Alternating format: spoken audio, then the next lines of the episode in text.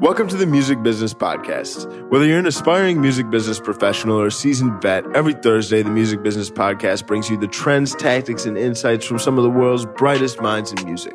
I'm Jordan Williams of EQT Management. And I'm Sam Heisel from Knox. We're not teachers. We're entertainment industry professionals, drinkers, want to be comedians, and most importantly, fans. Welcome to the show. We are back yet again. Another week, another music business podcast episode. Jordan, how you doing today? I'm good, man. I'm great. Who we got on today, man? We got Paige O'Donnell today, man, a friend of both Sam and I. She's the day to day manager for Charlamagne Tha God, who I'm sure you guys are aware of.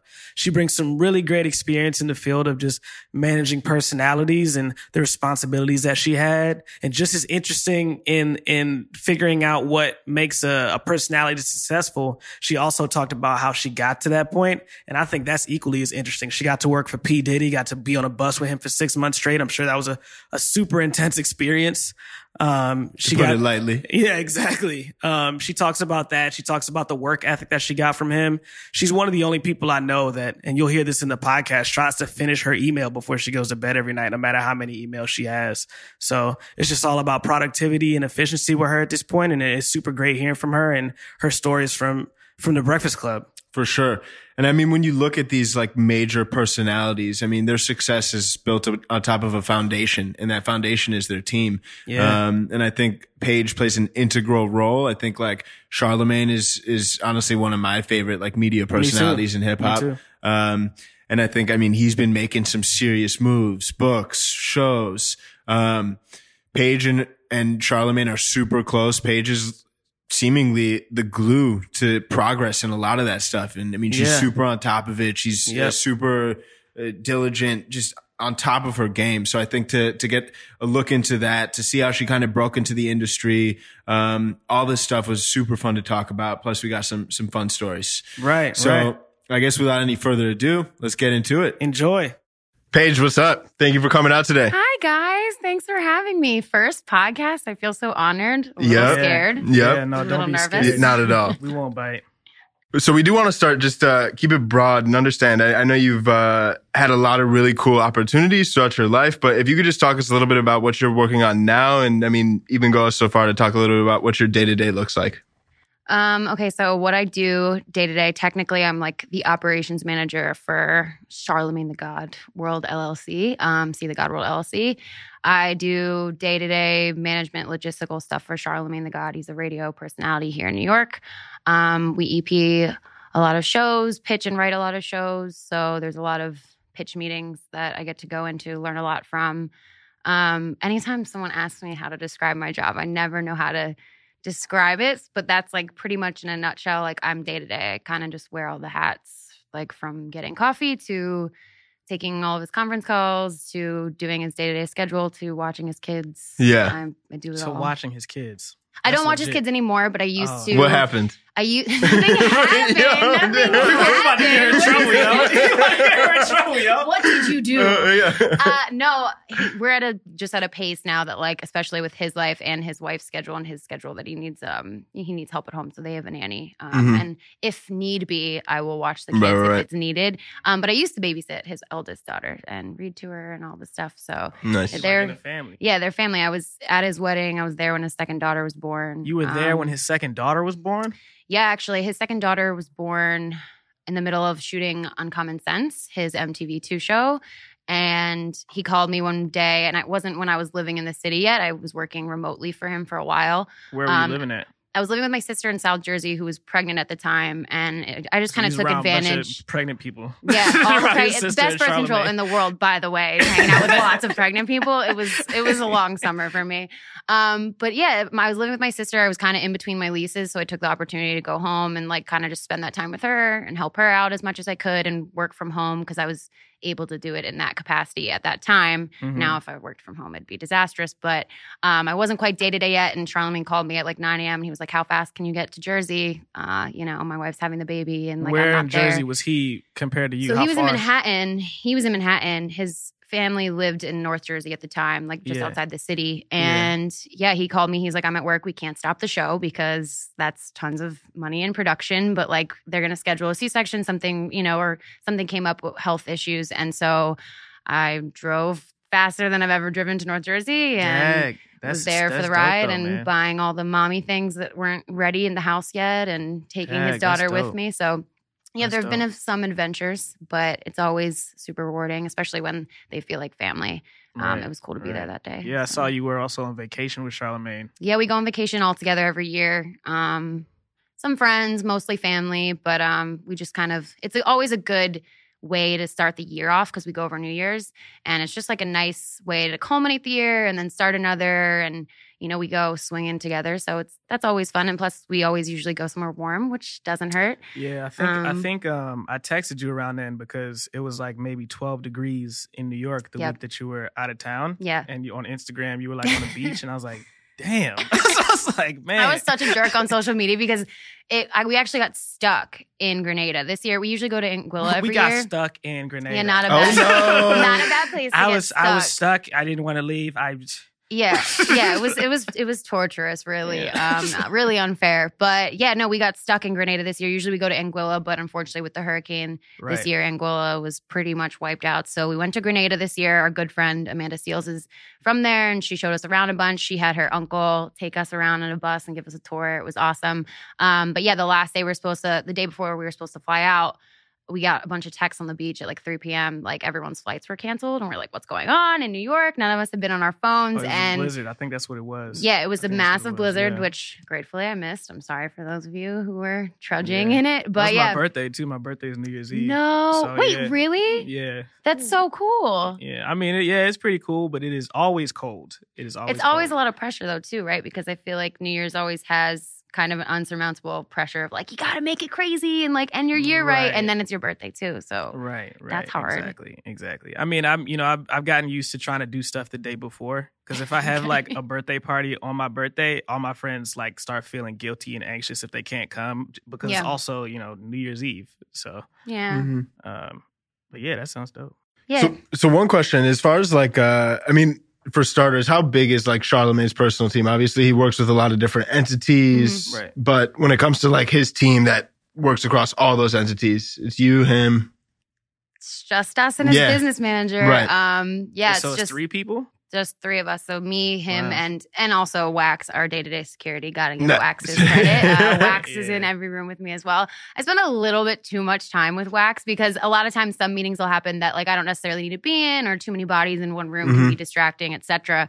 So I sit in all the lobbies with Wax. I know where all the bodies are buried. Like Mhm. we're just way too close. The other day he was like. You didn't get your period yet, and I was like, "That see, Yeah, the- damn, he what? spent- walks out, and he's like, "Y'all spend way too much time together." That's Like, crazy. that's too much. But yeah, it's just uh it's ridiculous. Uh it's just me and him uh day to day with Charlamagne and then his business manager Karen Kenny, um, who's great, represents a lot of talent. Uh she's the shark and she deals That's with awesome. a lot of across the desk type of stuff um Word. for her end. Yeah. So because the team is so small, like how much do you get to focus on actual helping poke holes in strategy, come up with different plans? Obviously, there's always a bunch of different things moving and Yeah.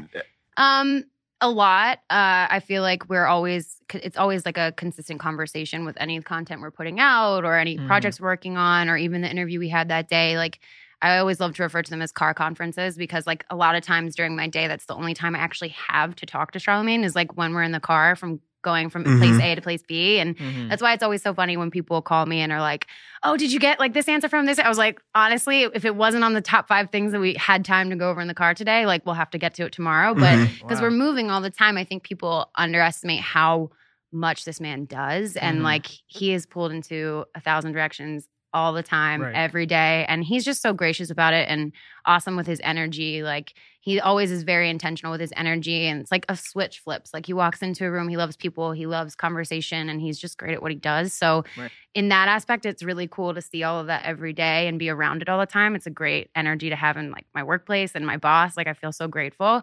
Um but yeah it's definitely a lot sometimes. It's i do think it we have an advantage having a smaller team just because it is so tight and not a lot of things get missed and you know we're kind of on top of each other all the time which is really really nice. And i'll miss that when we don't have it anymore Mhm. eventually you know maybe we'll bring some people in to help Right. um it gets to be a lot of my end sometimes but you know i'm used to like gunning and running that's kind of what Right. i love doing and that's why i really enjoy my job so So how long you been there? so this will be my sixth year working for Your charlamagne sixth year? Yep. Um, Wow. I met Charlamagne when I was, oh my gosh, when I was 19. And I've been, I'd kind of never stopped working for him. Right. So I interviewed him at school for my college radio show, um, snuck backstage to an NAACP event and asked him to do an interview with me. And he's like, I'm driving back to New York tonight.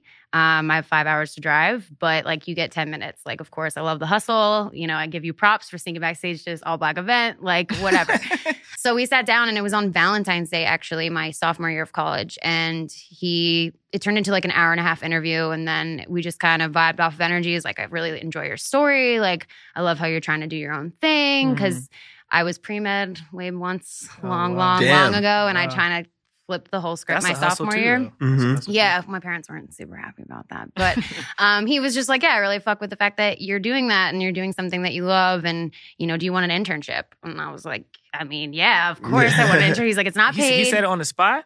Yeah, well, after we like wrapped the interview, he was just Oh, like, "I man. wanna, I wanna help you. I wanna like help you, you know, do whatever you want to accomplish, you Right. know, in music, etc." And I was like, "Yeah, great. I just don't really know what I'm doing. I'm just kind of feeling it out." And he was like, "Well, maybe working in radio will give you some more direction. See if you want to keep doing radio things or music or whatever." Um, yeah, so I slept on a friend's couch and interned for free at Power that summer, and I was bartending in Atlantic City Good still. friend. Yeah, great friend. Shout out to? Mish. Um, yeah, and I was bartending still in Atlantic City. That's where I spent all my summers with my sister and stuff. And I would go leave on a Monday after working the overnight shift and hop on a Greyhound bus and come to New York and go right to radio Tuesday, like Tuesday morning, and leave my stuff in his car so people didn't know I was like coming from a bus and work Tuesday, Wednesday, Thursday, and then after radio on Thursday, leave and go back down to do the weekend in AC and do Wow. the same thing the Hustling. next week. Yeah, yeah. Damn. So I was Damn. I'm about to go than home, I've ever been in my life, and I wasn't being paid in New York, so I was pretty much breaking even with everything I was Mhm. making on the weekends. Um, but I learned probably more than I've ever learned. I was arrested twice for hopping subway turnstiles. We'll never do that again. Mhm. But You- Yeah, it did was- you go to did you go to jail? Did you put did they put you in a cell? no, they like gave me a ticket. One time they put me in cuffs, but like I talked my way out of it a little bit. and I Right, was just like, I'm so broke. I'm sorry. I'm not from here. You know, I played that card, and they're like, Well, here's the here's a hint. Don't hop the subway station at Port Authority bus I'm, station I'm because not from here. there That's are why I always jumped the cops If, here, turnstile. if you're gonna do it, don't do it here. And I was like, Yeah, yeah, yeah. oh, okay, yeah, okay, I You're got You're so cool, I'm gonna try cop. Yeah. I was like, literally, I just bought my ticket on my phone, and that's all the money I had in my bank account. I don't even have enough to Oh, you reload told my the whole swipe. story. You Yeah, he Wow. he let me go, but I, I did have to pay a pretty expensive fine, so that was not cool. But yeah, that's just kind of how it started, and then I ended up um, just like on days since I was not being paid, just being like, "What do you need? Like, can I Mhm. help you for the day? I'm in New York for the day, and I didn't know anybody, and I didn't have to do anything after radio, and when my internship was over, so just kind of followed him around. He likes to say that I was DJ Khaled level of annoying. I don't know if that was like that. fired shots but- at DJ Khaled like that at the same time. Yeah, yeah, yeah. he was Dang. like, "Yeah, you know, if you want to get somewhere, just be like my assistant. Be levels of DJ Khaled annoying." I'm like, I don't know if I was that, and now it's kind of karma because I get people reaching out to me be like, "I need a mentor. I need a mentor." I'm like, I really wish we had the time, but like. Right. Mhm. They're like, well, Charlamagne said to be DJ Le- DJ Khaled annoying, so I'm gonna keep hitting you up, and I'm You're like, like, God "Uh." damn it. Yeah. coming back to me. I don't think I was like that annoying, but I definitely was hungry and just like wanted to learn and be in all the rooms I could and at least listen. Um, yeah, and I guess it paid off. I worked for Puff for a little bit. He offered me a job while I was interning, and then I ended up leaving school early and moving here full time. And then I kind of still helped out with Charlamagne stuff day to day whenever he needed it, because he had an assistant, but she kind of like had a lot of other stuff going on and didn't really know what she was doing. So hold up. You just said I worked for Puff. Yeah. and then you just totally went over that. Yeah. Um, I don't know. Did you know? You knew that. You knew that. I did. I did know that. They, Um, they, don't, know that. Okay. they don't know. We're the people. Um, long story short, um, I met Puff while I was interning. You don't At, gotta be short. You could. I don't feel like I'm talking too much. I want to no, that's you guys point. talk. That's the whole point. Um, we'll talk soon. You got us this wine. Yeah, We'll talk there you soon. go. Finish your glasses, Oh, and I'll re up you, and then Yeah. we'll start asking you guys some questions. um, no, I uh, I met Puff at, while I was interning, and he kind of just was like in true Puff fashion. Charlamagne kind of made a very gracious intro and was like, "Yeah, like this is my homie. She's where like a was hard the intro at? Was it at the Breakfast Club." I was at the break. Um, and she was like, he was like, she's a communication student at Penn State. Um, I was going for broadcast journalism at the time with an emphasis in sports. Um, so I was working for Big Ten Network on camera to get my emphasis. And um, so I was looking into being like on camera talent and I wasn't sure where I was going with it. Um, we videotaped everything for my radio show, so I kind of had like a reel with in, with interviews and stuff. And he was like, "Will you reel? Like, let me see your reel." So I showed him, and he was like, "Cool, I'm starting a TV network. Do you want a job?" And I was like, um, is this a trap? Like, are you just offering me a job right now? He's like, no, you're gonna I mean you're gonna have to interview for it, but like, you know, if everything works out, like I I need a good hip white girl. And I was like, okay. I mean, I guess Some Puff. I'll do Sure. that. I'm white, you know. I am white, yeah. Um, and then um, the casting process was kind of like he like introed me via email with someone, and then I went back to school um, in the fall, and I got a call in September, like shortly after the the semester started, my junior year, and they were like, "Hey, can you you know send a self tape in? Send a self tape in." And I skyped with a bunch of people a couple times over like a couple weeks, and Dang, then so by midterms, interview process. yeah, it was actually a couple weeks, and I just was like, everyone would happen, and then I'd be like, okay, now what? Now I have to focus on school. Like, Right, really? Like, right. what's happening? And I would see revolt starting to go on social media and stuff, and I was like, ah, I want to be be like itching it, to be a part of it, like at the launch and stuff. Um, and then the final step was they flew me out to LA, like right after midterms and or during midterms. Actually, I had to get out of a few exams, and then I like thought I was gonna walk into a casting room with a bunch of girls that looked like me, and I was just there by myself. And they put me in front of a green screen, asked me a bunch of questions about music, what I like, what I listen to, like how I feel about the brand, and then flew me back to home and I had to make it for my sister's wedding actually and she was like if you miss this rehearsal dinner I'm going to kill you like why are you flying to LA no one I didn't really tell a lot of people because I didn't want to jinx it and You didn't It was tell a kind lot of- people. like I told my mom and probably my college roommate So and you that's didn't, like you really didn't tell it. your sister? You was like, I'm I, going I kind of ex- Puff. I explained to her. She doesn't even know who Puff is. So like, Oh, shout outs dang. to Lauren. She's just like Oh, yeah. so white and straight edge. It's awesome. um, and I love her dearly, but she truly has no clue, and she has no clue what I do now either. But um, she just knows I'm busy all the time. Uh, but yeah, so I I made it back in time, and then I, I landed at the wedding. Like I landed in time for the rehearsal dinner, and then at the wedding, Puff called me and he was like, "You fly to New York on Monday. Like you're gonna sit down with me. Like I have final say." So then I flew to right from the wedding to Puff to what meet with him in New York when you got the call where he was like, "You, shitting my with you." pants, Yeah, shitting yeah. my pants. And Hell then I got there, and there was one kid sitting in the boardroom with me at um, Combs Enterprises, the old office at Bad Boy, and it happened to be my co-host later on. But we met that day, and we were talking a little bit. And he went before I did. He went into Puff's office, and he probably shout out to Lawrence. He's gonna kill me for telling this story, but he probably was in there for like maybe two minutes, like tops. And he comes back out, and even his assist, Puff's assistant was like, "What did you say?" Like, and they had a production team in there filming our reactions, and like he was just like. Uh, Uh, I don't know. Like, and I was like, oh, well, I've got this. I'm going to last way longer than two minutes. At least I did better than that guy. Like, it's Yeah, fine. yeah. And then I was in there for like probably like 10 minutes and he asked me like four questions and then that was it. And he like sent me on my way back to school and I sat there for like a month and I didn't hear anything. Wow. And I was like, oh my God, like what did I say that he didn't like? And then like, I think like a month later, I got a contract in my email. It was like, sign it and send it back. Welcome to Revolt. later? Yeah. Dang. And I was like, oh, I guess I need a lawyer. like I didn't have a lawyer. Yeah. I didn't have, I had no idea. And then I actually, shout outs to Charlamagne, like he's had my back since the beginning. I sent it to him and he sent it to his legal.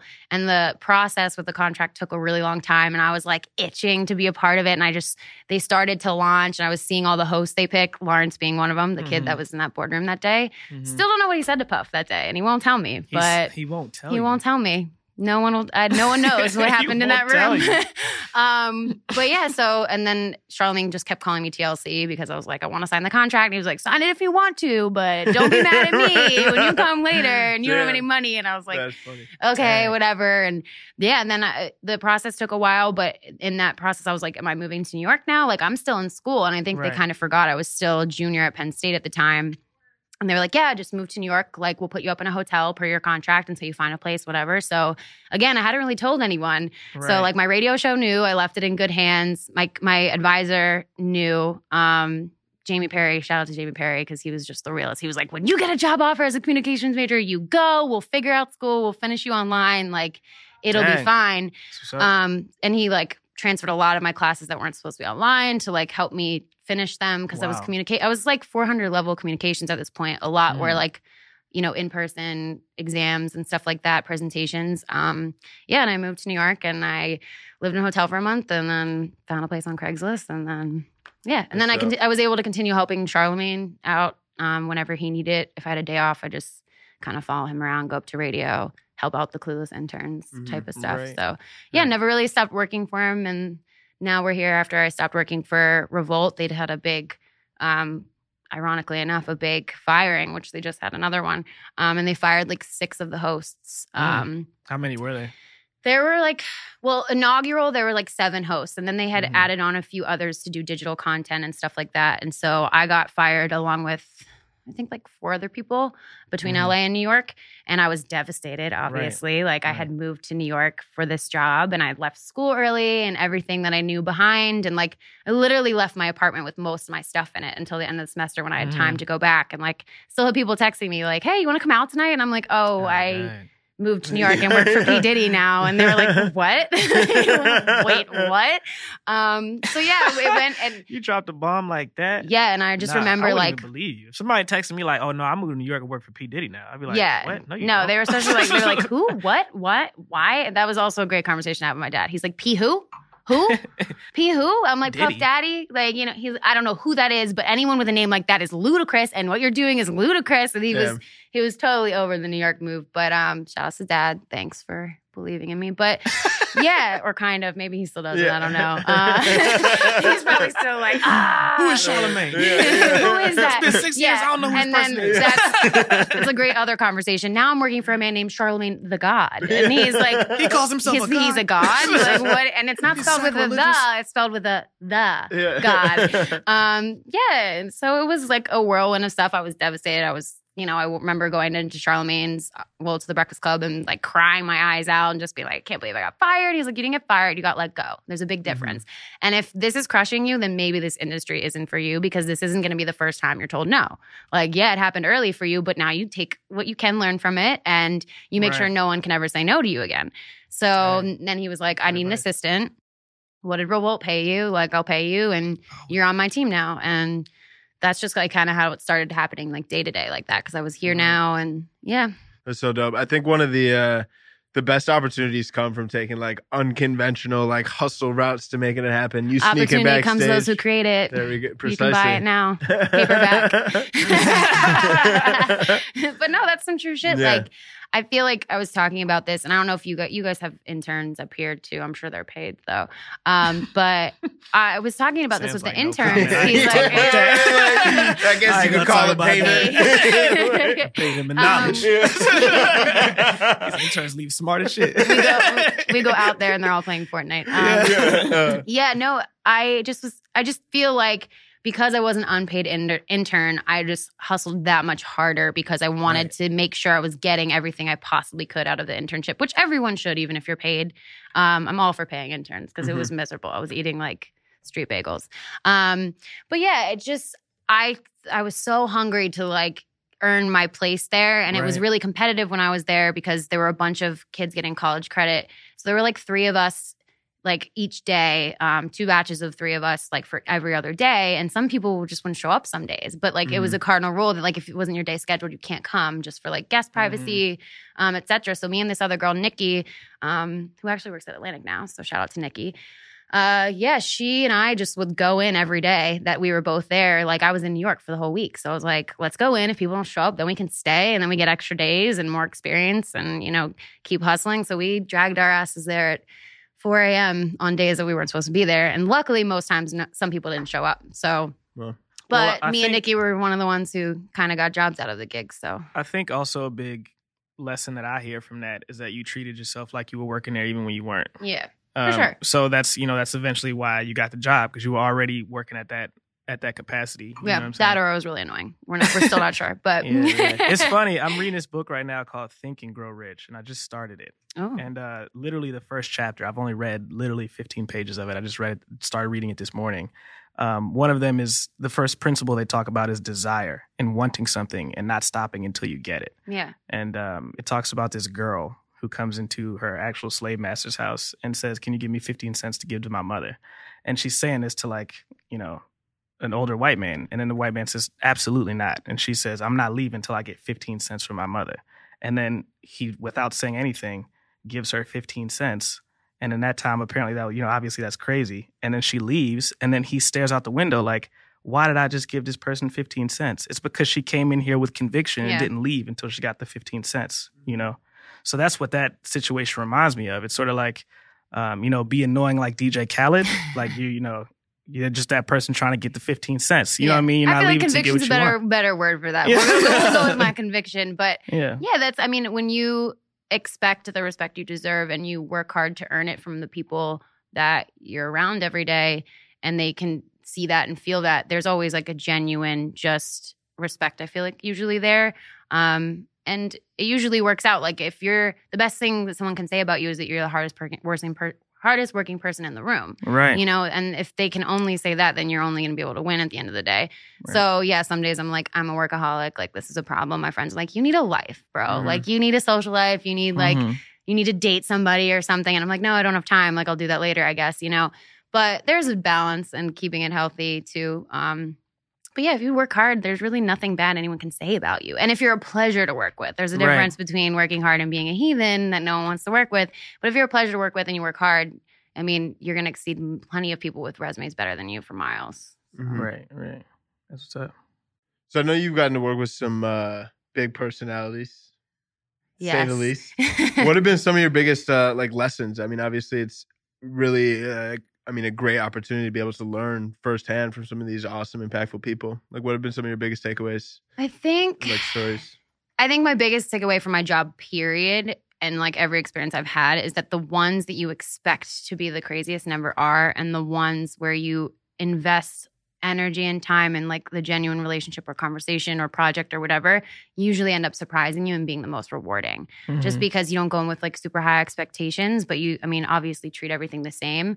But like i mean you were talking we were talking earlier before we started like i was interviewing a bunch of people in college right? Like i was so excited about like you know one of my friends will shout outs to will um, manages wiz khalifa and we both went to penn state together and he hooked me up heavy like helped me out so much by vouching for me to all these artist managers that were coming in town doing tours so i could get these interviews and go backstage and do like my radio show thing. Um, and I remember like that year I had interviewed Juicy J, like Swayze, Big Sean, um, Big K.R.I.T., and Wow. I had a, interviewed a lot of people. And then Wow. Charlamagne was like the last one of that year that I interviewed. And not to say I wasn't excited to interview Charlamagne, but I I wasn't nearly as nervous. I wasn't as like like breaking necks to get backstage to do it. Like, and I will forever to this day be like, thank God I was like I did that. Like, uh, thank God I wasn't tired that day. I was like, ah, you Mhm. know, whatever Right. um and it was like the most rewarding thing I- i've ever done you know so i think i love the experiences that really surprise me um like just even hearing like some of the authors we brought on, like Ma- malcolm gladwell just like hearing him talk like being in the room with him like Right. I feel like Mhm. my soul is affected. And maybe that's just because like I've grown up reading his books and like I've read them all a thousand times. But it's I know it sounds like such a cop out, but like it's usually the really rare ones that I learn the most from. Right. Um, you know, being in the room with Jay Z is always cool, but you know, you don't always get to hear him drop gems, you know, with time and stuff. Um, recently Kanye was really cool. Um, we went out to LA and sat down for a day with Kanye and interviewed him and I just have never seen Kanye in such a happy space, regardless of like what he's doing on social media and Mhm. like the public's view of him right, Right. now. Um, I've never seen Kanye so content and so happy in my life. And like, it was truly a pleasure to watch those two men have like such a broken down conversation about their lives and just about a lot of things that they can both relate to, like parenthood, you know, and hip hop, awesome. which is really hard, anxiety and hip hop, right. which is really hard to deal with and people don't talk about.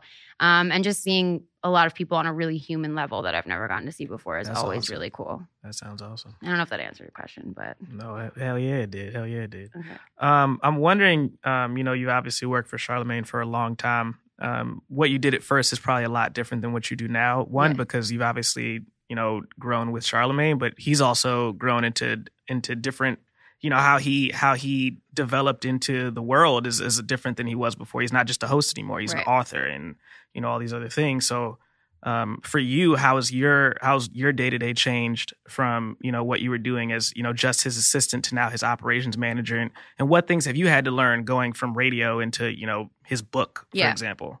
Um, everything. like I honestly like I had never booked a flight before until I started working for Charlamagne. Like I was a child. Like I'm still I mean, I'm not still not like elderly, but like I was 19 years old, you know, right. when I started like booking travel and doing all these things. I'm like, I really just like had to figure it out. And mm-hmm. gratefully mm-hmm. I had the space to figure it out and learn with him. And the other thing is too, when you're working so closely with somebody, you just kind of have to learn how to work with each other best. And right. it might not always be like the correct way of checking boxes or doing things. Or in my mind, like I am so left brain with organization. Like I have OCD. It's a problem. Like I make lists and spreadsheets and yeah, all the things. Too. And me like too. he's very by the seat of his pants. Like he doesn't need to see a spreadsheet. Like let's just talk about it. What are the bullet points? Like what do I need to know? You know? mm-hmm. So for me, I think it was just like learning how to work with him in a way that benefited both of us greatly and accomplished the most in a day, especially with like a little bit of time each day. Now I will say I'm glad I had that time because there's a lot of like not guessing I have to do, but knowing what he would want without having to ask him type of thing. Right. Um, so yeah, like everything from you know reading over contracts and redlining them and sending them to legal to you know travel and all of the fun logistical stuff that comes with production of live events and going vetting through questions every day and stuff mm-hmm. um, it's definitely gotten a lot more in that magnitude of like i'm glad i'm on my shit now and i know how to do everything um, but there's still things every day that like i'm grateful that his business manager is so well versed and smart that i can go to her and our legal team is great right um day to day it's just a lot more like my phone doesn't stop ringing, which is like something I'll probably never get used to because I'm like the world's worst like text communicator with my friends. My friends are always like, I have to call you because you just don't mm-hmm. answer my text. But right now I probably have like 85 unread text messages in my phone. I'm really bad at it. I'm trying to get better about it. Mm-hmm. But if it's not work related during the day, sometimes I like sure. gloss yeah, over it. Yeah. yeah. So like I think the hardest thing to like learn is how to balance your life, if that makes any sense. When your life is about somebody else, like fully and completely, and like right. seeing him win so you can win, um, you lose a lot of like your personal life and stuff like that. So finding a balance as I've gotten older is super important and something that I've started to focus on. But everything else kind of comes with like, you know, fucking up a few times and taking yeah. ownership of it. That's the yeah. biggest thing with him too. He's like the biggest guy on honesty and like stands on that pillar to a fault. Like, don't mislead him, don't gloss over things, keep it a stack all the time, and we're good. Like, I've gone through some terrible experiences where I've had to like just keep it a stack with Charlamagne because that's my dad and my employer and that's my guy. And just, I'm not going to lie to you. And it's all been fine because we just, you know, if, if I fuck up, I'm like, hey, I fucked up, but this is what it is, you know?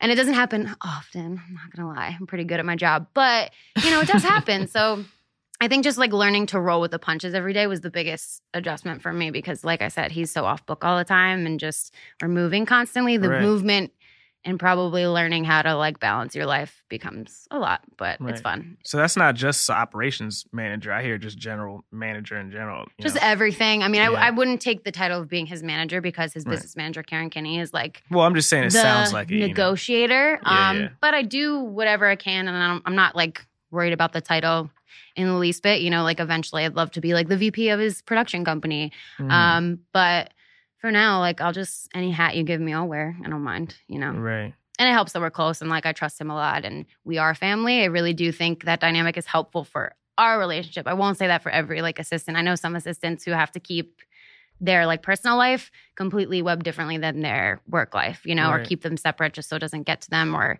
you know, and when I mean, gratefully, like I wear sneakers to work every day. I'm not in like a corporate environment every day, you know. So it's different for every person. Mhm. Um, but yeah, my job's not exactly the same as everyone's. So just figuring it out. Still trying to figure it out. right, right. That's what's up, though. That's dope. So this is gonna go a different angle, but as far as like media strategy, like I'm gonna just start nerding out on like media stuff. Do I need but, to like, give you more wine? Probably. W- wouldn't hurt. Yeah, I'm already Um, feeling this. I didn't have dinner, so Oh, Yeah. God. so Charlamagne has built up a huge brand across a lot of different like traditional media Mhm. platforms, radio, recently books, but at the same time he's also balancing like newer forms of media. I mean, even the Breakfast Club itself has developed into like a thriving YouTube channel. He's got a thriving podcast. Um like as the landscape of media shifts and like more new media, video, audio really becomes uh at the forefront, like Mhm. where is his priorities or like where are you guys most ex- what are you guys most excited about I think the thing we're most excited about right now is really building out his production company. Um, he really enjoys pitching shows and executive producing shows and curating content. Mhm. And I think that's like really where we're at overall across all the boards right now. Like, Mhm. same thing with the Breakfast Club YouTube page. Like, let's keep the content coming. Let's not necessarily bring in the most poppin' artist, but the one who's going to have a great conversation with us or that we Right. need to learn about together with our audience right. type of thing. Like, we just had Jennifer Lewis up yesterday and it was a great interview, you know? And Mhm.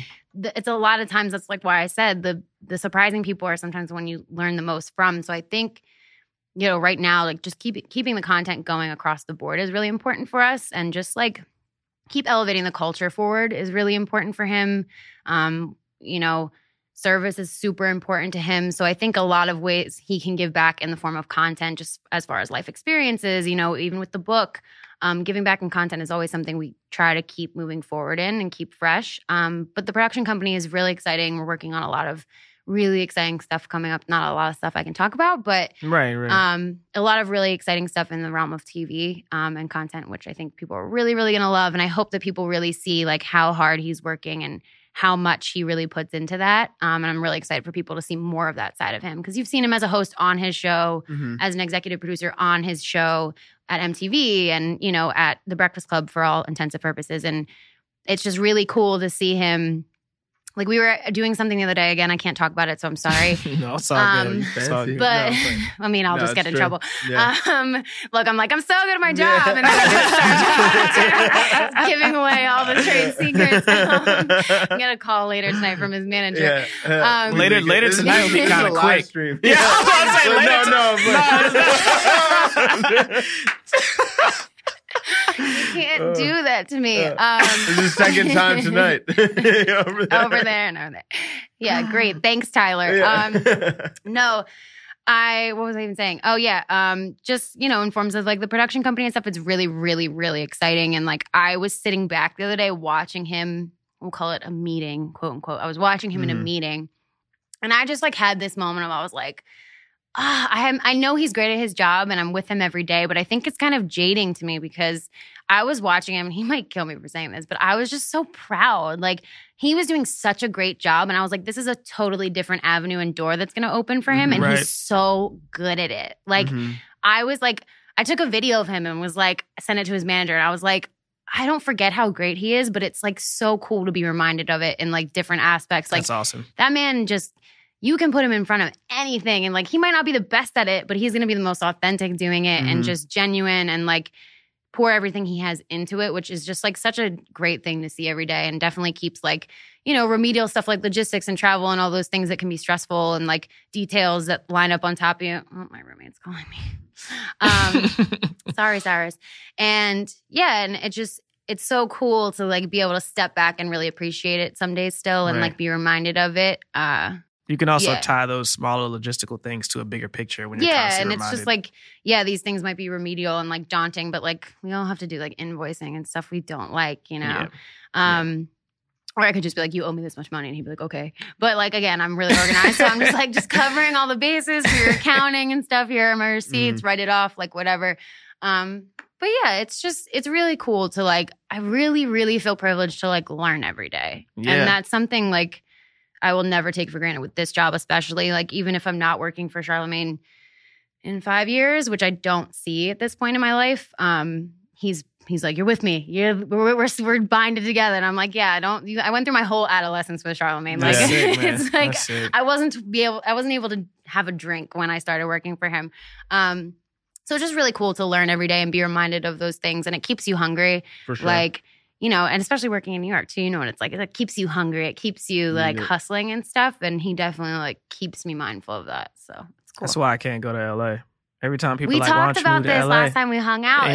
It's like you get to LA, and I love LA. Trust me. Right. Like we go out like once a month or so. yeah, yeah. Um, recently more uh, than we have in the past, and I love the weather. Obviously, the weather is great. The quality of life there out there is fabulous, and I love being there for like five days and then coming back because I tell people two people weeks are just lazy. Like I'll like meet up for like a lunch at like three thirty and like four thirty. They'll be like, "Oh yeah, you know, traffic. It's it's fine though." Like I'm like, Yeah, yeah. "No, dog. Now I have twenty minutes. Like time is important." And like Yeah.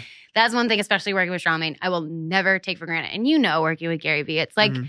time is money, literally, Oh, and like we don't get a lot of it. So don't don't make me late. I hate late. I hate. Yeah. That's probably the most stressful part of my job. It's like, guys, come on, come on, guys, come on, come Yeah, on. yeah, and he's like, what? We're fine. It's not an emergency. I'm like, yeah, but my job is to keep you on time, and I'm gonna do that. Like, let's go, let's go, It's let's gonna go. become Yeah. an emergency.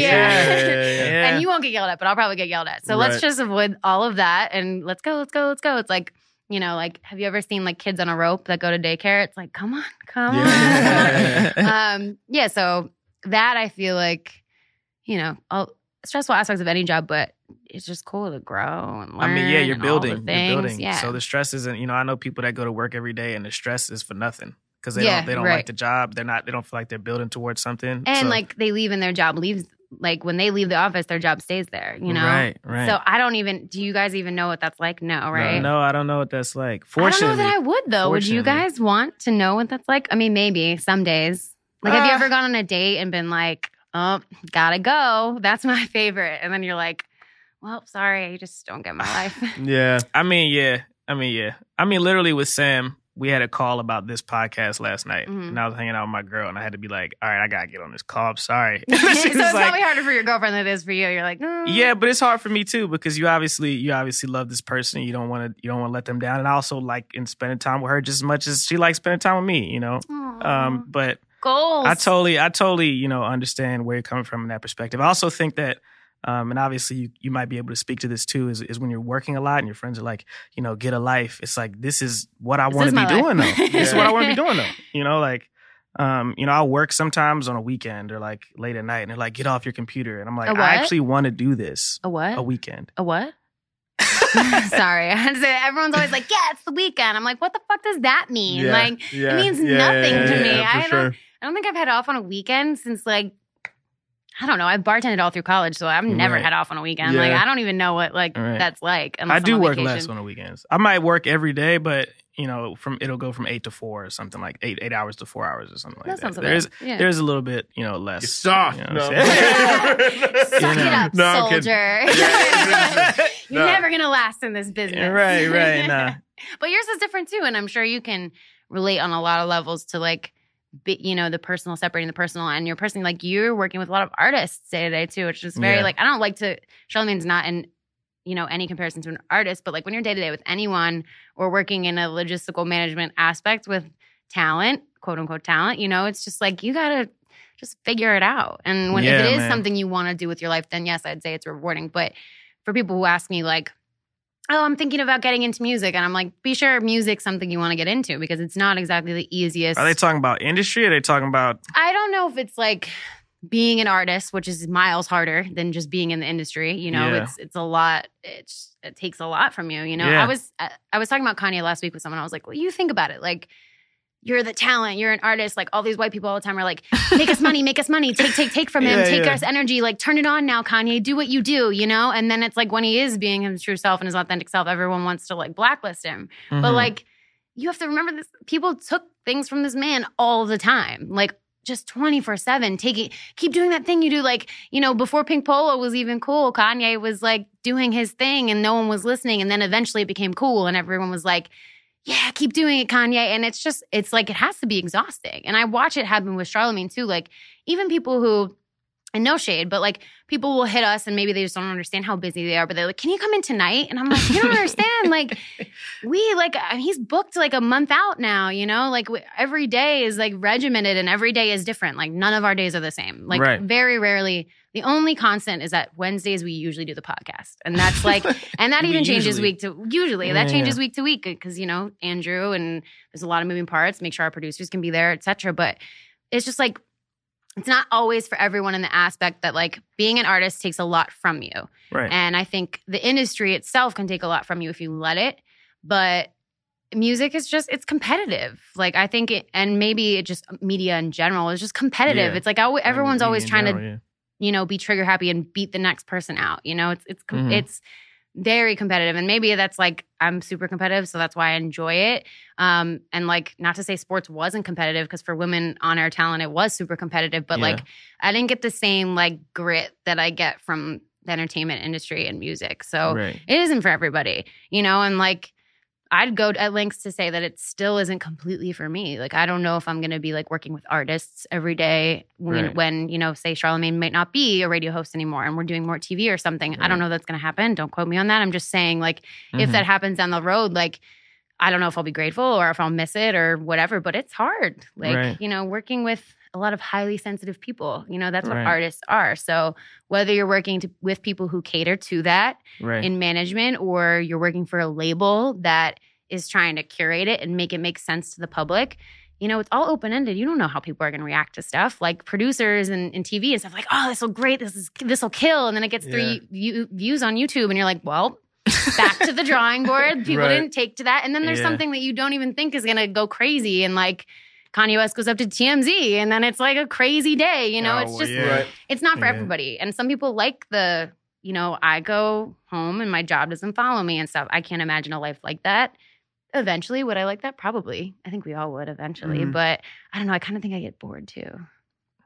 yeah. There's something powerful about being so deeply aligned with what it is that you're working on, but at the same time too, that's very it's a slippery slope because I Or do deeply think, sad. yeah, Yeah, like- right, right. There's a very there's a like dark it, yeah. side to that too because Yeah. I think um, you often overlook the things that really do provide the most fulfillment in your life. Those times with friends, Right. um, Yeah. family, all that good stuff. Um, one thing you alluded to though was this notion of like, or, or I'll even take a step back. I mean, we are talking about this pushing yourself really hard, like burnout. Yeah.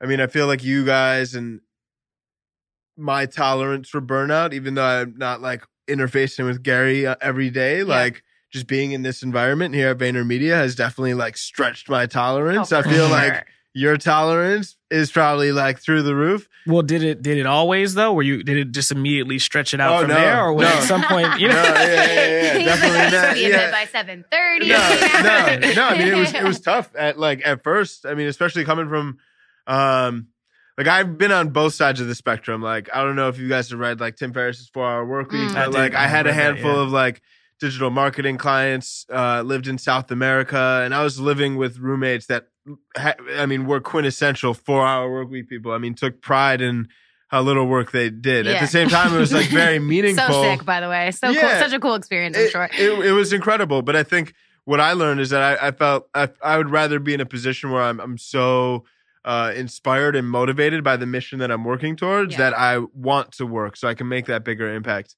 Um, but yeah, obviously, I mean, switching environments. Part of the reason why I even started working at this place is because I knew it would take me to that other extreme yeah. Right. So that I could net out into kind of better middle ground.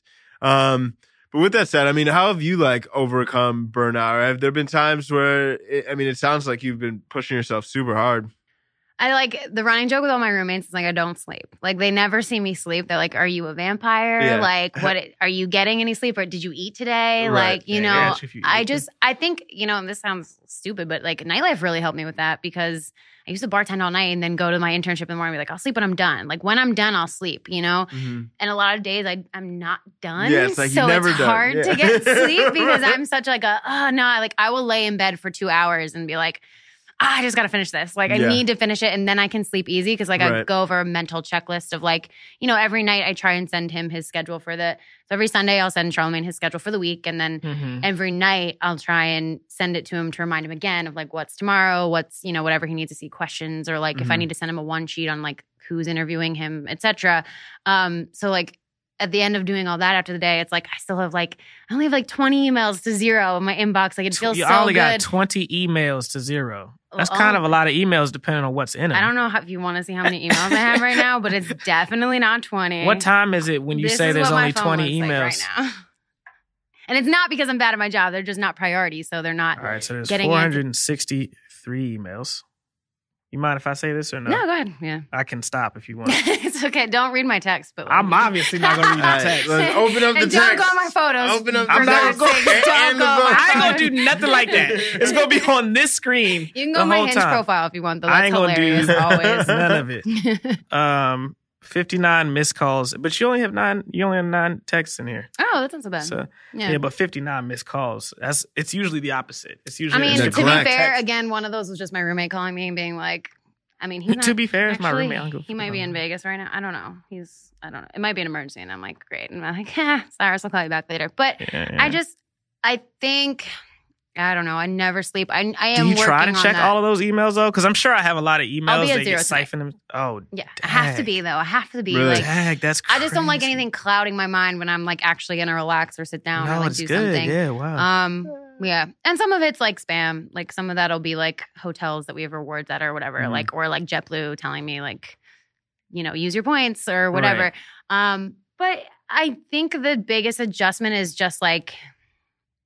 I don't know, not adjusting. I don't know. I just like kind of jumped into it and was like, this is what we're doing. When it's done, it's done. And if it's not, it's not. And I don't sleep. Like, I don't, I had, now I'm getting older. I will say it's a lot harder. Like, especially if I go to like a dinner meeting and have like two glasses of wine, I'm like hungover immediately, you know, now that I'm old.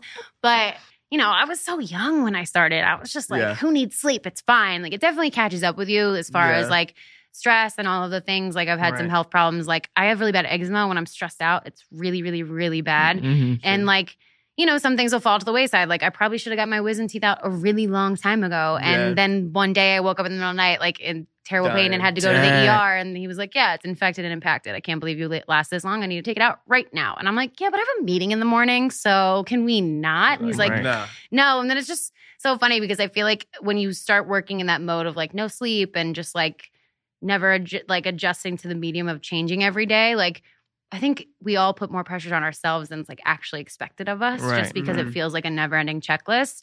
And like i went into work the next day with like a swollen face and Charlene was like why are you here? Go home. Like you can answer emails from home. And i was like but you didn't need me here? No like i can do the podcast without you. It's fine. Like i'll be Yeah. fine you know? So I think it's just like managing your expectations for yourself and like what's realistic and like keeping in mind that sleep's probably the most important thing in the universe and like Mhm. take it when you can get it and for however long you can. Yeah. And flights help because there's a lot of sleep that's caught up on flights for us. Um, but we're up at four every morning, you know, so like Crazy. sleep's a novelty Yeah. and I'll be grateful when I get a lot of it when I retire. But you know, Well, dang, and when you I'm the nap queen. I'm great That's at napping. I can like do it sitting up in a room full of talking people. like Mhm. I'm great at napping. Um, but yeah, it's a, you know, it's just an adjustment as with Yeah. anything. Yeah, yeah. Yeah. I mean, you work in music, like you, you know, you don't sleep until shit just happens. You know, like yeah, but the thing is, it kind of comes in waves. Yeah. So, like, you know, last week I was up for literally 24 hours straight. I'm And gonna then need you to drink more today I wine, by took, the way, like, because two we just naps. finished a bottle Yeah, over yeah. I here. know, and man. You're just trying to trap me, man. I Little am. baby Is it working? I'm finishing this one, so It's now working. you have to catch. it's working. It's working. I'm a lightweight, but um, but yeah, I mean, music is busy, you know. Um, but you like the artists, you know, personally, and you like the music they make. So when you have to, when you have to wake up, like last night, I was in bed, I was ready to go to sleep. I had the office on, and I was like, oh, I got to do this thing. so I got up Oh. out of bed at like 11:30. I was like, man, I just gotta fit. I gotta crank this out. But you know, um, and this sounds like you know a similar experience to you, and a similar experience to you is like.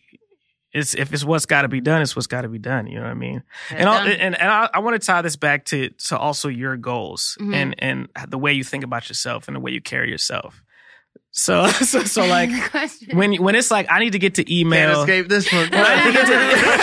you booked the wine, but now what's up? Right. Yeah. like when I need to get to email zero, like what else is motivating you to be like, you know, I want, I, you know, I want to get to zero, or like um, when you're working for Charlamagne, and you're like, you know, I don't have a life, but I'm cool with that. What else is motivating you other than just Char- Charlamagne himself? You know what I mean? I mean, he's a pretty motivational guy. It doesn't really take a lot more like working for him. Like, I honestly am not being kiss ass. Like, it is such a genuine privilege to work with him every day. Right. Like, I'm so super grateful that like I have a boss that I love and that loves me, like family, and just like, you know, I'm super grateful every day. But you know, I, sometimes I think we're so busy. Like, I'm 25 now, and I can't. Like, I remember turning 25 this year, and Sean was like, "You're not 25. You're like 23." And I was like, "No, bro. Like, I've been working for you for five years. Like, it's been a long time." And like, I think we are just so busy a lot that I forget to step back and be like, all right, well, what do I want out of all of this? Just because Right. I've kind of been on autopilot just with like handling shit, getting Right. shit done, like without a job description, just like Right. Go, handling go, it. go. Right. Um, and you know, in in changing my major and leaving school and stuff, it all happened really fast, and I Mhm. didn't really know exactly what I wanted out of it, but I just knew the other path wasn't what I wanted.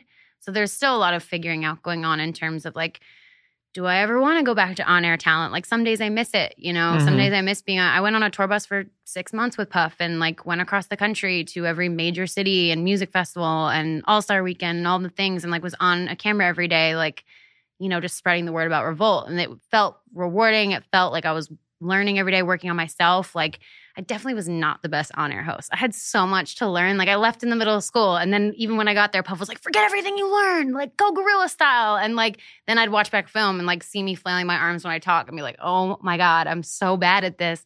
So that I miss like that aspect of like fucking up a lot.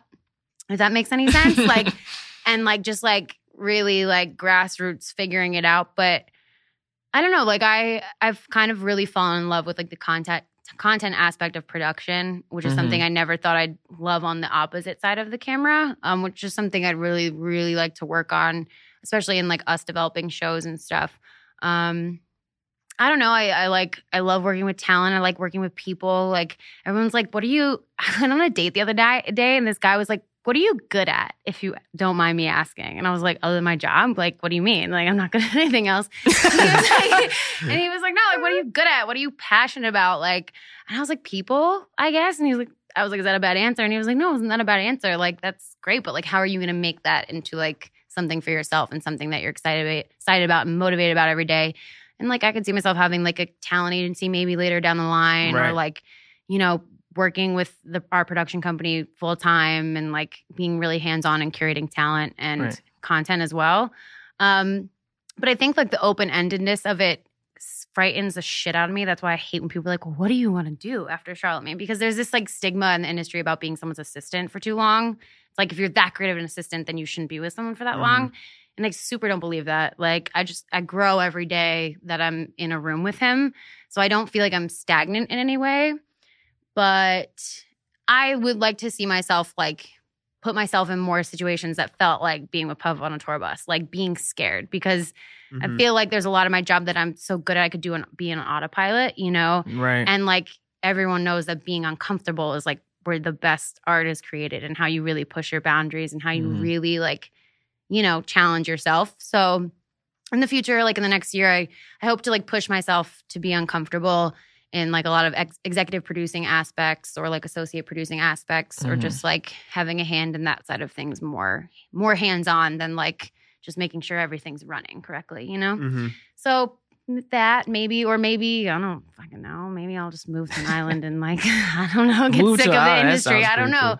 It's I don't know. We'll see. And I've like thought about podcasting and stuff, but I don't Right. feel like I have a lot to say about shit. You're but a natural. Yeah, you are, Thanks. you are. first episode, so no, there's a reason why you're the first. Cause I was like, yo, we gonna be able to talk. We gonna be able You're to talk with natural. paid. I just got you drunk. That's all. Yeah. Oh, Um, it's something I do I on the love you, weekends. as babe. well. like stumbling on myself. It's my best one. Uh, yeah, but I don't know. I'm just, I know, like, I have a lot of great friends who, you know, in the industry as well, that are always like, you know, you're great at what you do for Charlamagne, but like push yourself forward every single day. So I definitely have those reminders all the time, and they stress me out all the time because I definitely lead like a very double life. Like I I grew up in Hershey, Pennsylvania. My parents will listen to hip hop. My brother knows what's up, but like my parents really don't even know what I do or how important my job is. And that weighs on me some days because I Mhm. would like to go home and be like, yeah, I'm a CEO, CEO of this company. What Mhm. now? You know? But like, I don't think measure like my success in the recognition of others. And I never have. So that's all fine. But it's definitely like trying to figure out some way to balance what I love, what I enjoy doing for work, and what I enjoy doing enjoy doing for myself. So I'm still trying to figure out the like, what do I enjoy doing for myself and making it into work type of thing. But Mhm. I don't know. We'll see. Totally. Don't quote me because now this podcast is gonna come out and like five years later, people are gonna be like, "Oh, really? That's what you thought you were gonna be doing?" But or the- you know, or you could surpass what you thought you were going to be. I mean, doing. it could, it could flip. You know, we were at a, I went to a friend's 30th birthday last night. Talk about feeling old. Was at a club. I was like, I'm tired. It's past Yeah. 11. Like it's a. Monday, and the Drake song came on 25 sitting on or 27 sitting on 27 mil. Is Yeah, that the yeah, 20, 25 25 sitting on 20. Is it? Is, I is don't it know. 20? It's I- Well, then my, get my drunk friend comes up. think He's like 25. 27 sitting on 27 mil. Psych. And I was like, I'm not 27 yet. So relax. Yeah. we'll see. But yeah, I mean, that's the beauty of New York. You get to be excited about possibility and you're reminded of it every day. And you're also reminded of the ladder. You know, the, the best part about New York is walking down Fifth Avenue and you know, you're reminded of all the things you can't have, and but they're within your reach, and then you still get the gritty shit. Like you go to the East Village and grab a two dollar beer, and like see all the kids who are just like hustling, working for free and shit. So I Mhm. don't know. We'll see. I hate that question. I hate you for asking that, but Damn, Jordan. I always talk around. I always, I just talk She around it a lot, leaves. and then hopefully people are like, "Oh yeah, that was deep. That was good." yeah, Yeah. So, so the flip side of that, um, you know, as a brand, Mhm. you know, if I say Paige is this, what what would you want your brand to be? And that's a little bit easier because it's a little bit more vague, but it also, You're like, you can be as vague as you want. Uh, eh, she's like, I still hate you. mm, still hate you. Um, I just think like authenticity. Like Right. I'm just so sick of like seeing a lot of like, especially I mean, being a white woman working in hip hop. Like everyone's like, oh, you want to fuck a bunch of rappers, or like you're They- like they the say you down white fuck girl. a bunch of rappers. They I mean, I get a lot of like, oh, you're the down white girl. Like that's you. You know, what I mean, you're for the Oh, culture. Like damn. that has nothing to do with it. Take it out of it. Like, let's be authentic and let's just be real for a second. Right. And like, I think something if I go to the creative route with like curating content, it'd just be like great conversation. Like, you know, curating talent and content in a way that like just like opens like my favorite interviews are ones that feel like a conversation and right. people are just getting to know each other or Right. like hanging out over drinks. That's why I brought the wine. But like no, this is a good idea. I just think like as a brand, like I don't know, like my Instagram is like pizza connoisseur, aspiring astronaut, shoe addict, content curator. Like those are like all my staples. Take it for Mm-hmm. what you will. But I think like authen- authenticity, like that's like the greatest thing I would want anyone to take away from me as a brand if Mhm. it ever right. coexisted by itself without like me attached to it. Um, it would just be like just keeping it real. Like I don't know, I'm just so sick of like fake news and all the extra shit and the That's just like Charlamagne too. reality Charlamagne is like shit. one of the realest brands I think I've you know seen. And it's so funny limelight, because you know like what I when you're like Charlamagne the brand, I'm like I don't like. I, he's just- authentic. That's how it should I mean, I feel like though. the best like- ones are just exuding that. I mean, they have an intimate understanding of themselves and right. what that's they and that's enjoy, super yeah. important and very underrated because there's a, like a lot of projecting in media and stuff too. People who don't know themselves really well like have a hard mm-hmm. time being authentic because they're trying to stick to like all these different scripts that are just floating around and like you try to fulfill all these expectations of other people that don't really matter to you. And then when you take a step back and you're like oh this doesn't matter to me. Why am i like pressed about it? Because everyone's just so afraid to say things and do things and trust me like people come for me all the time like they troll me on the podcast every week it's like their Yeah. favorite hobby if you've ever listened to brilliant idiots i'm Yeah. sure Yeah, you've been like oh Paige. yeah most recently i got trolled on the breakfast club for Yo, mike b jordan we saw- is- That was hilarious. saw- I was dying. case, on this- Yeah, no, I this- we, we was decided to leave it up. no, if you brought it up, we There was gonna talk about it, but we wasn't To be trying. fair, like there is a Uh, story. all right, so let's hear All it. he said was, "Look at her, look at her," and then he called you no, out so said, hard. You see that white blonde girl over there? This is what Charlamagne said, right? yeah. She's been wanting to eat your ass for months. Like, First of all, I know Charlamagne so well. I already knew he was going to bring this up when Yeah. Michael came back up because two weeks earlier he came back. First of all, Michael Jordan was supposed to come up on Valentine's Day, Mhm. and my boyfriend ghosted on me on Valentine's Day. It was terrible. Of course, Charlamagne Mm. ma- made fun of me for two weeks. He's like, "How this guy? Oh, this guy was great. He really played you. He really had you going." I'm like, Dang. thanks, asshole. Like, I'm really sad. Like, Yeah, yeah, thank yeah. you for that. And Wax is like, "Yo, you need me to pull up on him? You good?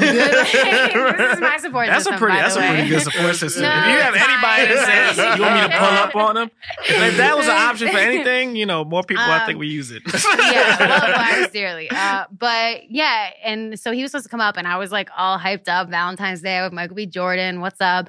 And he didn't come up, and I was like, you know what? This is probably a blessing in disguise because Charlamagne's Mhm. probably gonna troll me, whatever.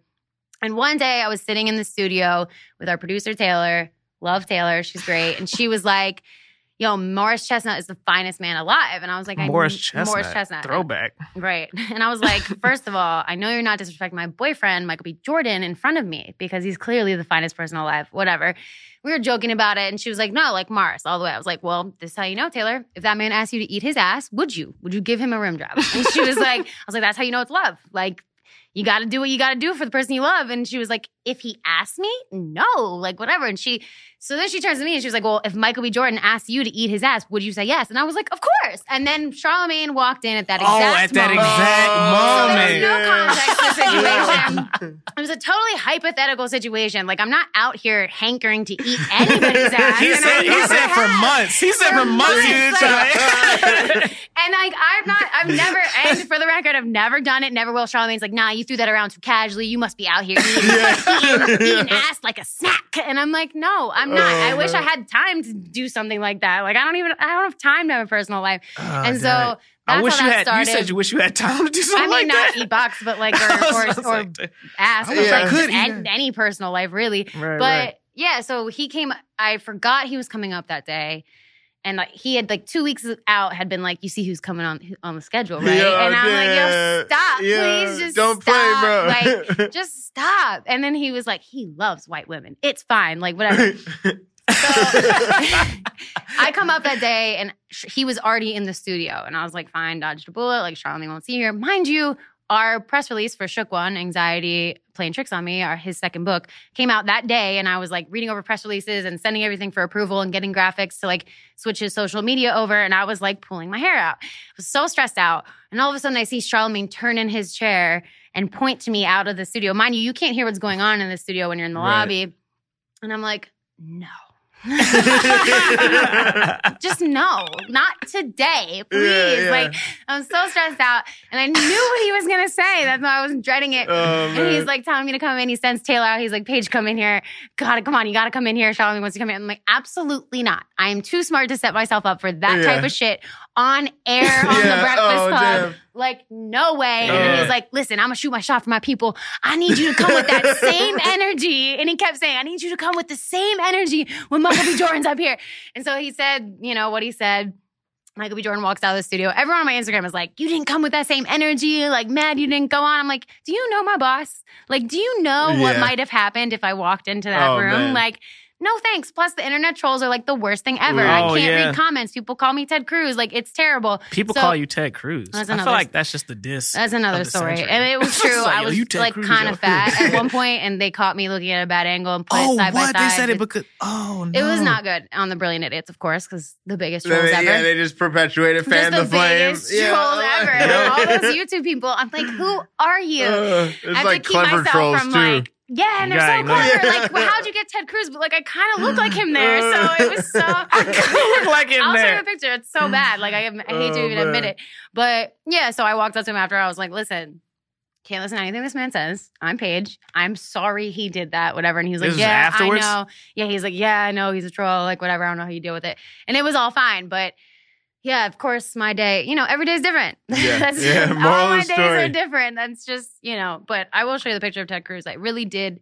I was like, a, not fat at all, but I was like a little just like, I didn't work out. I like Everybody's didn't got those rough I angles, didn't those rough really eat well. Yeah, I have man. an at-risk chin. Yeah. At risk? At- what is it?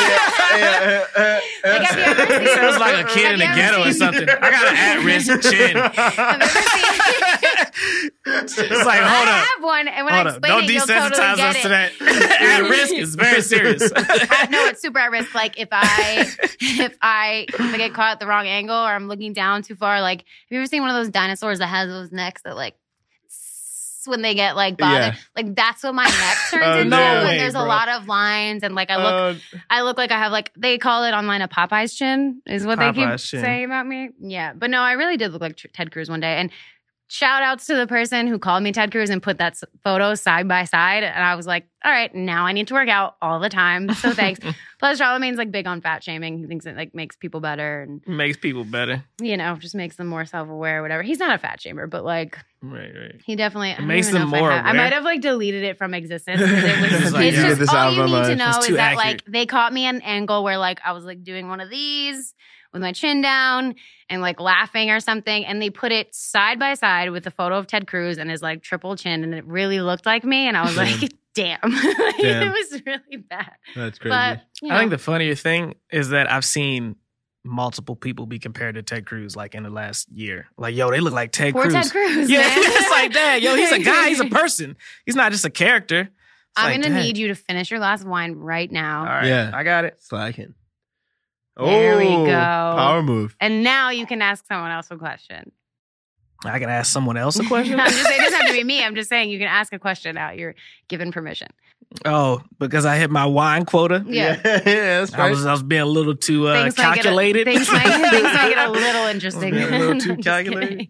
so what'd you do Saturday night? so what are you doing this Saturday Yeah, night? yeah, so what, uh, What's the craziest thing you ever done? I'm sorry, ask a question. Nah, nah, none of that. None of that.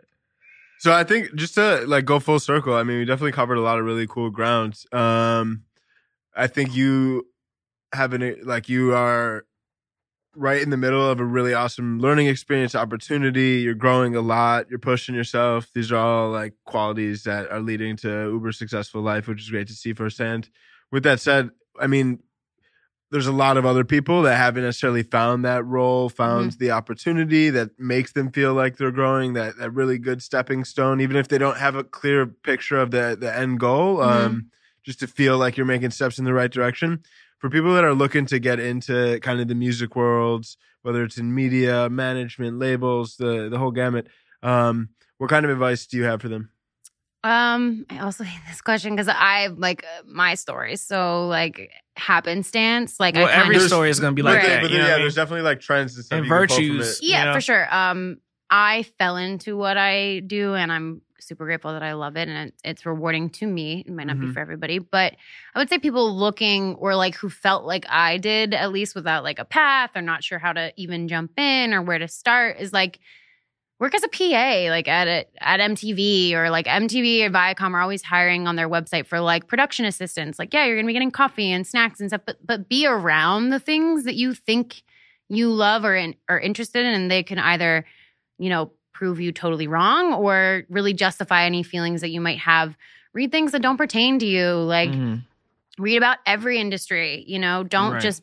I think people have an idea of what they think everything's going to be like, and when they get there, they're like, "Oh, this isn't you know what it's like at all." Just, I would say, immerse yourself in as many things as possible, as many experiences as you can. Listen in every, you know, listen with an intent to understand, not to reply. Like, be as intentional with your time and your mind while it's young as you can. That sounds like terrible, but like I get to a point where I'm like, oh my God, I'm done with school. Like I'm not learning anymore. Like it's weird when you have to start curate your own like learning experience, Right. which is hard for I feel like a lot of people, especially coming out of college and are like ready to bust indoors, but just aren't really sure. Um, you know, and, and you never know. Shoot your shot. Reach out. I get people in my email all the time asking me. I mean, this isn't to say email me and ask me for an internship. I can't always Yeah. deliver, but you know, like you never know. Shoot your shoot your shot. Be sure. DJ Khaled annoying if you have to, Mhm. but like do it in a professional way, in a Yeah, respectful yeah. way, and it's never gonna go come across as like over eager. If anything, that's what people want in Right. the workforce. Like, just expose yourself to as many aspects of what you think it is that you want to do as possible, whether it be getting coffee for somebody or just sitting in and shadowing someone or you know reading up on it or if you want to interview people go on youtube start your own interview channel like Mhm. read like read up on it like you know just listen to the greats and like and embody everything that you would want for yourself as like a successful person as if you're already there you know Mhm. so you hold yourself to that standard and i just i feel like that's how you kind of gauge more so what you want and also open doors for yourself Mm-hmm. Facts. Facts Well, Paige, dope. thank you so much That's for coming dope. on. We really appreciate having the time. guys. Yeah, I feel so is great. privileged. Cheers. This is Round great. Oh, wait, it. hold up. Uh, Put some there's wine in my more. glass. There's Put some more. wine. Put some-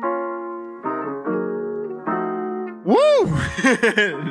that episode was crazy. you can't laugh after you say it though. No, we could have fun, man. We could laugh. People like to laugh. Yeah, yeah, but we weren't like that in the intro at all. We're keeping all of this. All right, let's keep. What'd you all of think, it. Jordan?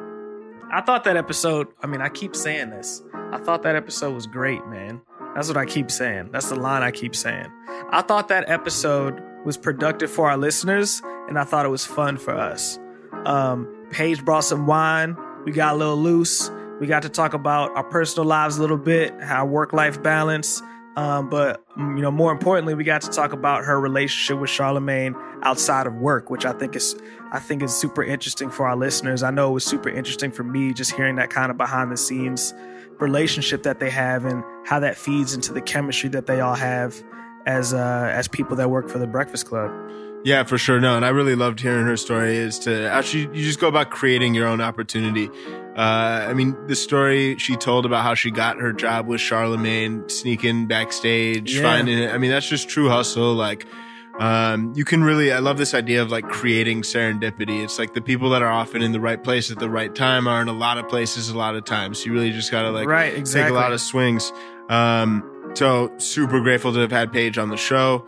Um, and thank you guys for listening. Uh, really appreciating all the support of the podcast so far. Uh, if you want to check us out on Instagram at Music Business Podcast, uh, we're starting to cut up some awesome clips coming out of these individual episodes. So check those out. Hit us up with any feedback, any questions, any topics you'd like us to cover. and drop Uh, us some reviews. You know, drop us some reviews on iTunes. You know, I'm trying to I'm trying to see what you guys think. and get some more boost organically on yeah, iTunes. yeah, of course. But I didn't want to say that. I was trying to I mean, be. you- I was gotta be trying. You know, straight I guess you gotta be straight If you up. guys like Put some podcast- five star reviews out there, bro. yeah, yeah. Put some five star reviews out there. Awesome. Well, uh, we appreciate your guys' support. Thank you so much. We out.